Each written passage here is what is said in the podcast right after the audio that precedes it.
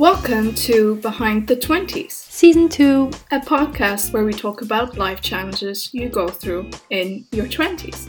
I'm Sonja, I'm 25 years old, and I'm a neuropsychologist. And I'm Mel, I'm 26 years old and I just found work in a new country. So please grab a drink and join us for today's conversation. Hello, everyone. In today's coffee break episode, I will be talking about the infamous question that everyone was asked when they were younger What do you want to be when you grow up? I remember people asking me this question a lot, especially the closer I got to finishing high school. I remember changing my mind several times, not really knowing how to answer this question. And there's a sort of pressure to find your one true passion in life when you are in your teenage years. So, therefore, I invited my little sister onto this coffee break episode. Yes, my little sister. She's taller than I am. Hi, Nora. Hi, Sonja. In order to get her perspective on this question, as she will soon have to decide whether she wants to go to university and so on, what she wants to study, and what she wants to do with her life in the end. It's a heavy loaded question, and I think everyone can relate to the pressure that is tied to this question. Before we start with the coffee break episode, do you have a drink ready, Nora? I do, and this is the only drink we had in the house. It's a uh, Coca Cola with zero sugar. Amazing. So healthy. Great choice. I mean, you were limited with your choice as well. I have a coffee with oat milk and it's supposed to be caramel flavored coffee. Hopefully, it's good. So, before we really dive into this episode, could you quickly introduce yourself, Nora? Yeah, hi, my name is Nora. I'm 16 years old, and as Sonja has already said, I am her little sister, and I'm currently in high school in my, um, I'm in uh, troisième. Mm-hmm. So, you're currently in 11th grade. Yeah. What do you want to say? What kind of courses you have at the moment? Like what your main field is? It's basically like history, geography. So, basically, in a nutshell, social sciences. Yeah. hmm Okay, so let's just dive into the topic. So, Nora, what do you want to be when you grow up? And do you think being asked this question hinders or helps you in any way? Yeah, I've been asked this question a lot of times, and every time I've said I don't know because it's a lot of pressure. Because, especially my dad, has always known he wanted to be a pilot, and I've always felt this immense pressure and anxiety to figure out what I want to do. And also in school, they ask this question a lot like, what do you want to be when you're older? And sometimes I've said I wanted to be a pilot, hmm like septième is like seventh grade, and everybody said, "Oh yeah, it was it's it will be okay. It will be nice for you." And then I remember in eighth grade, I said, "I want to be a pilot," Yes. and everybody in class just went silent, and the teachers looked at each other and were like. Yeah, and I don't know what they said, but they said some kind of joke, and everybody started laughing, like kind of implying that I wouldn't be able to be a pilot. You've never told me that story before.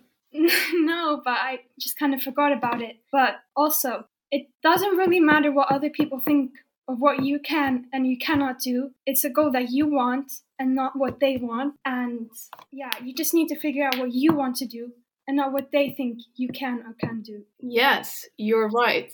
And you just brought up our dad who knew, like, from a very young age that he wanted to become a pilot. And as I'm older than you, I've also gone through the stage where he constantly asked me the question of, So, Sonja, what do you want to be when you grow up? What, what, what do you want to do with your life? And I always answered with, I don't know.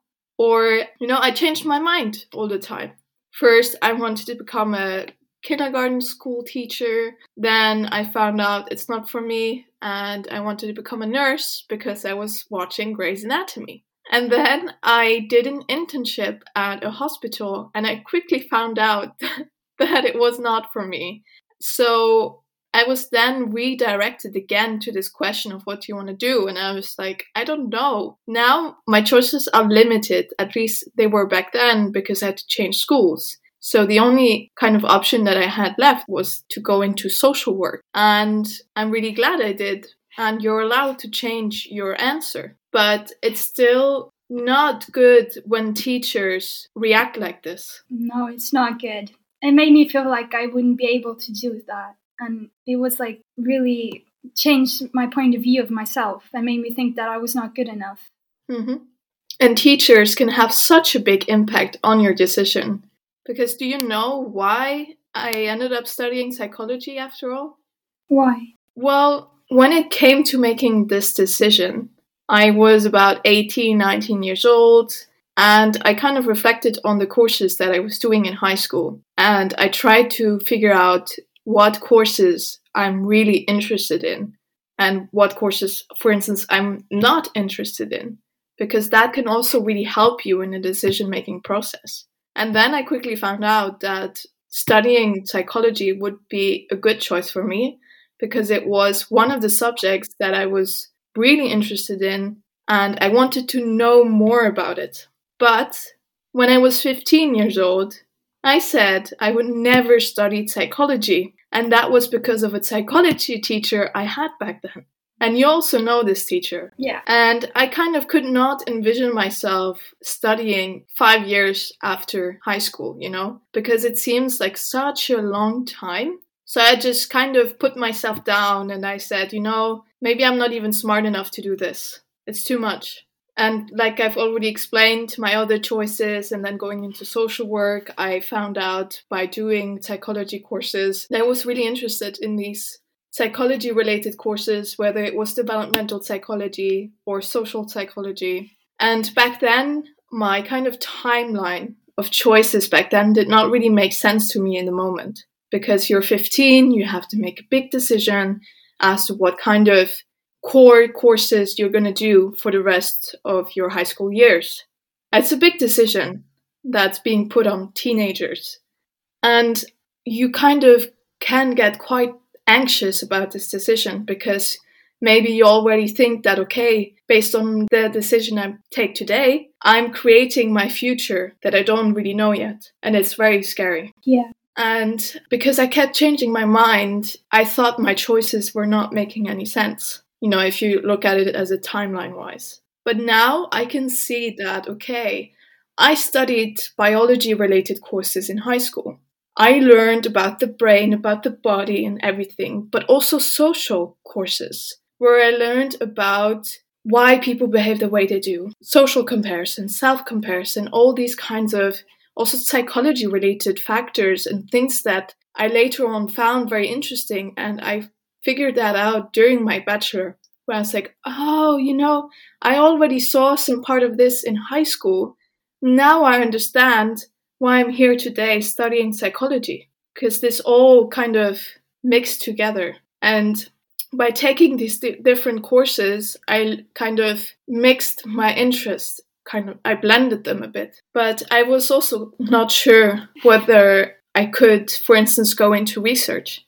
Because when I started studying at university, it was kind of very research focused, and I thought I wasn't smart enough to do that. So I was already kind of putting myself down, being like, no, you know what? I'm not never going to go into research. It's very scary. It's a lot of statistics. But eventually, I learned to brace my fears and to kind of get out of my comfort zone. And then I learned how valuable the research field really is. But Nora, so far you said you don't really know what you want to do. No. so, do you have any ideas how you can actually find out what you want to do or kind of what subjects you're interested in? Not really, but I could, you know, try out and do a stage and figure out what I like to do and what I don't like to do. And mm-hmm. I've already did a stage with school, done mm-hmm. a stage in school um, at Maison Relais, which is basically like where they take care of like kids sometimes. Um, that go to school there and they give them lunch and stuff like that. And it was too exhausting dealing with too many kids at that time. Mm-hmm. Some of them were so loud, and you just have this massive headache at the end of the day. And I just knew that it wasn't for me. Yeah, so you already have one idea. doing more internships, which Yeah. is really a good way to find out whether you're actually interested in something or not. And even if you find out that it's not something for you, you've learned something. You would not have figured that out without doing the internship. Yeah, and also talking to friends and seeing what they're interested in can also help because they might suggest something that you might also be interested in, and that helps a lot too. Exactly. Then I have another idea is to kind of do some quizzes online because it can kind of narrow down the fields you might be interested in. And here I also will talk about something else. But before we dive into that, there's also the option of, for instance, talking to a counselor at school. They should be able to kind of do similar quizzes with you and go through the results with you in order to kind of figure out what might be best for you, what kind of areas you're interested in, and also looking at your grades and school history in order to get to a field that might suit you. Yeah. Do you feel like you kind of have some more ideas to go on now or not? Not really. I mean, you said internships, but you need to actively plan some time in order to browse online some institutions, for instance, that you would be interested in doing your internships at. You need to write a cover letter, you need to write a CV, you need to actively apply also in advance in order to get an internship, even if it's just for a week. Yeah. So, do you maybe you also have some friends that want to do internships? Well, we haven't really talked about internships. Well, I haven't talked about internships with my friends, but I don't know. No. And that's why you can also talk to your family members. For instance, your oldest sister. And then I can give you some ideas as to where you could apply.